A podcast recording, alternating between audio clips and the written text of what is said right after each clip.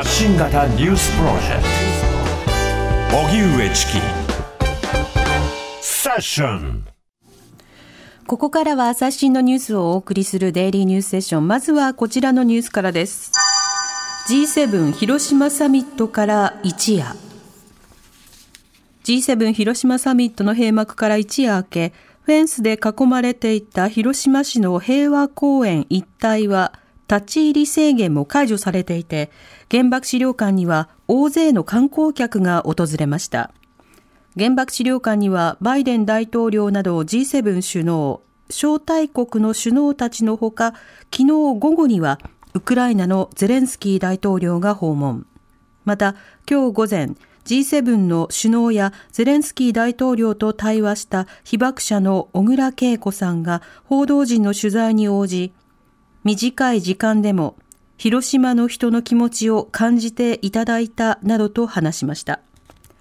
G7 広島サミットをめぐっては首脳声明で核兵器のない世界という究極の目標に向けて現実的で実践的で責任あるアプローチを取ると打ち出しました。ただ、被爆者でカナダ在住のサーロー節子さんは昨日の記者会見でリーダーたちが感じた体温や脈拍が全然文言からは感じられなかったと述べ、また資料館内での首脳の様子が非公開にされたことに対して批判しました。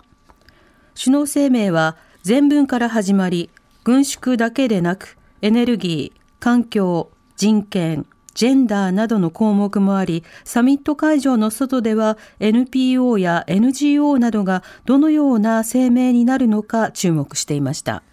バフムトめぐり、ウクライナとロシアが情報戦。ロシアのプーチン政権によるウクライナ軍事侵攻をめぐって、ウクライナ陸軍のシルスキー司令官は21日、東部バフムトで兵士を激励する様子を SNS に投稿。バフムトの郊外を支配していて前進を続けていると主張しました。ゼレンスキー大統領もバフムトは占領されていないとしていて完全制圧を強調するロシア側との情報戦が続いている状況です。一方、ロシアタス通信は21日、ロシアが一方的に併合を主張した南部ザポリージャ州で、イギリスがウクライナに供与した長距離巡航ミサイル、ストームシャドウにより、ロシア側が攻撃を受けたと伝えています。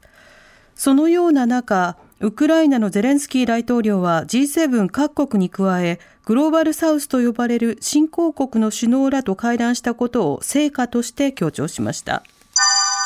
長岡文科大臣、教員の働き方改革を諮問。教員の長時間労働の解消に向け、長岡文部科学大臣は今日、教育の専門家が集まる中央教育審議会の総会で、教員の働き方改革について検討するよう諮問しました。教員の働き方をめぐっては、特別支援教育の対象となる児童、生徒の増加や、児童虐待やヤングケアラーなど子供が抱える問題が複雑化していることに加え、依然として続く長時間労働の影響で全国的に教員不足が指摘されています。長岡大臣は教員を確保するための抜本的改革が必要として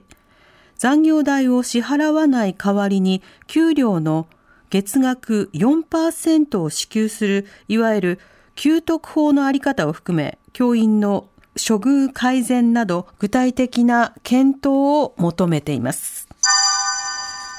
収容判断に司法関与を昨日入管法改正案の反対デモ昨日名古屋栄で国会審議中の外国人の収容送還のルールを見直す入管難民法改正案に反対する集会が開かれ、参加者が入管の権限が大きすぎるなどと訴えました。参加した河野優子弁護士は、外国人の収容期間に上限を設けるべきだと指摘。また、改正で入管の権限が強まるとして、身体を拘束する収容判断に裁判所が関与する仕組みが必要だと主張しました。また東京渋谷でも反対デモが行われ渋谷駅前でも多くの通行人が耳を傾けていました改正案では難民申請中の本国への強制送還停止を原則2回に制限し3回目以降は送還可能になるとしています。特殊詐欺グループ19人3回目の逮捕。カンボジアを拠点とした特殊詐欺事件で、先月カンボジアから移送された山田博容疑者38歳ら19人が京都府の女性から950万円相当の暗号資産を騙し取った疑いで昨日再逮捕されました。グループの逮捕はこれで3回目となります。警視庁はこのグループが関与したとみられる特殊詐欺がおよそ130件、被害総額は9億4000万円に上るとみて実態解明を進めています。広島、新潟などで黄砂を観測。気象庁によりますと今日、広島と新潟、札幌、そして仙台で黄砂が観測されました。低気圧が黄砂の発生源である中国内陸部から日本海を進んできている影響ということで、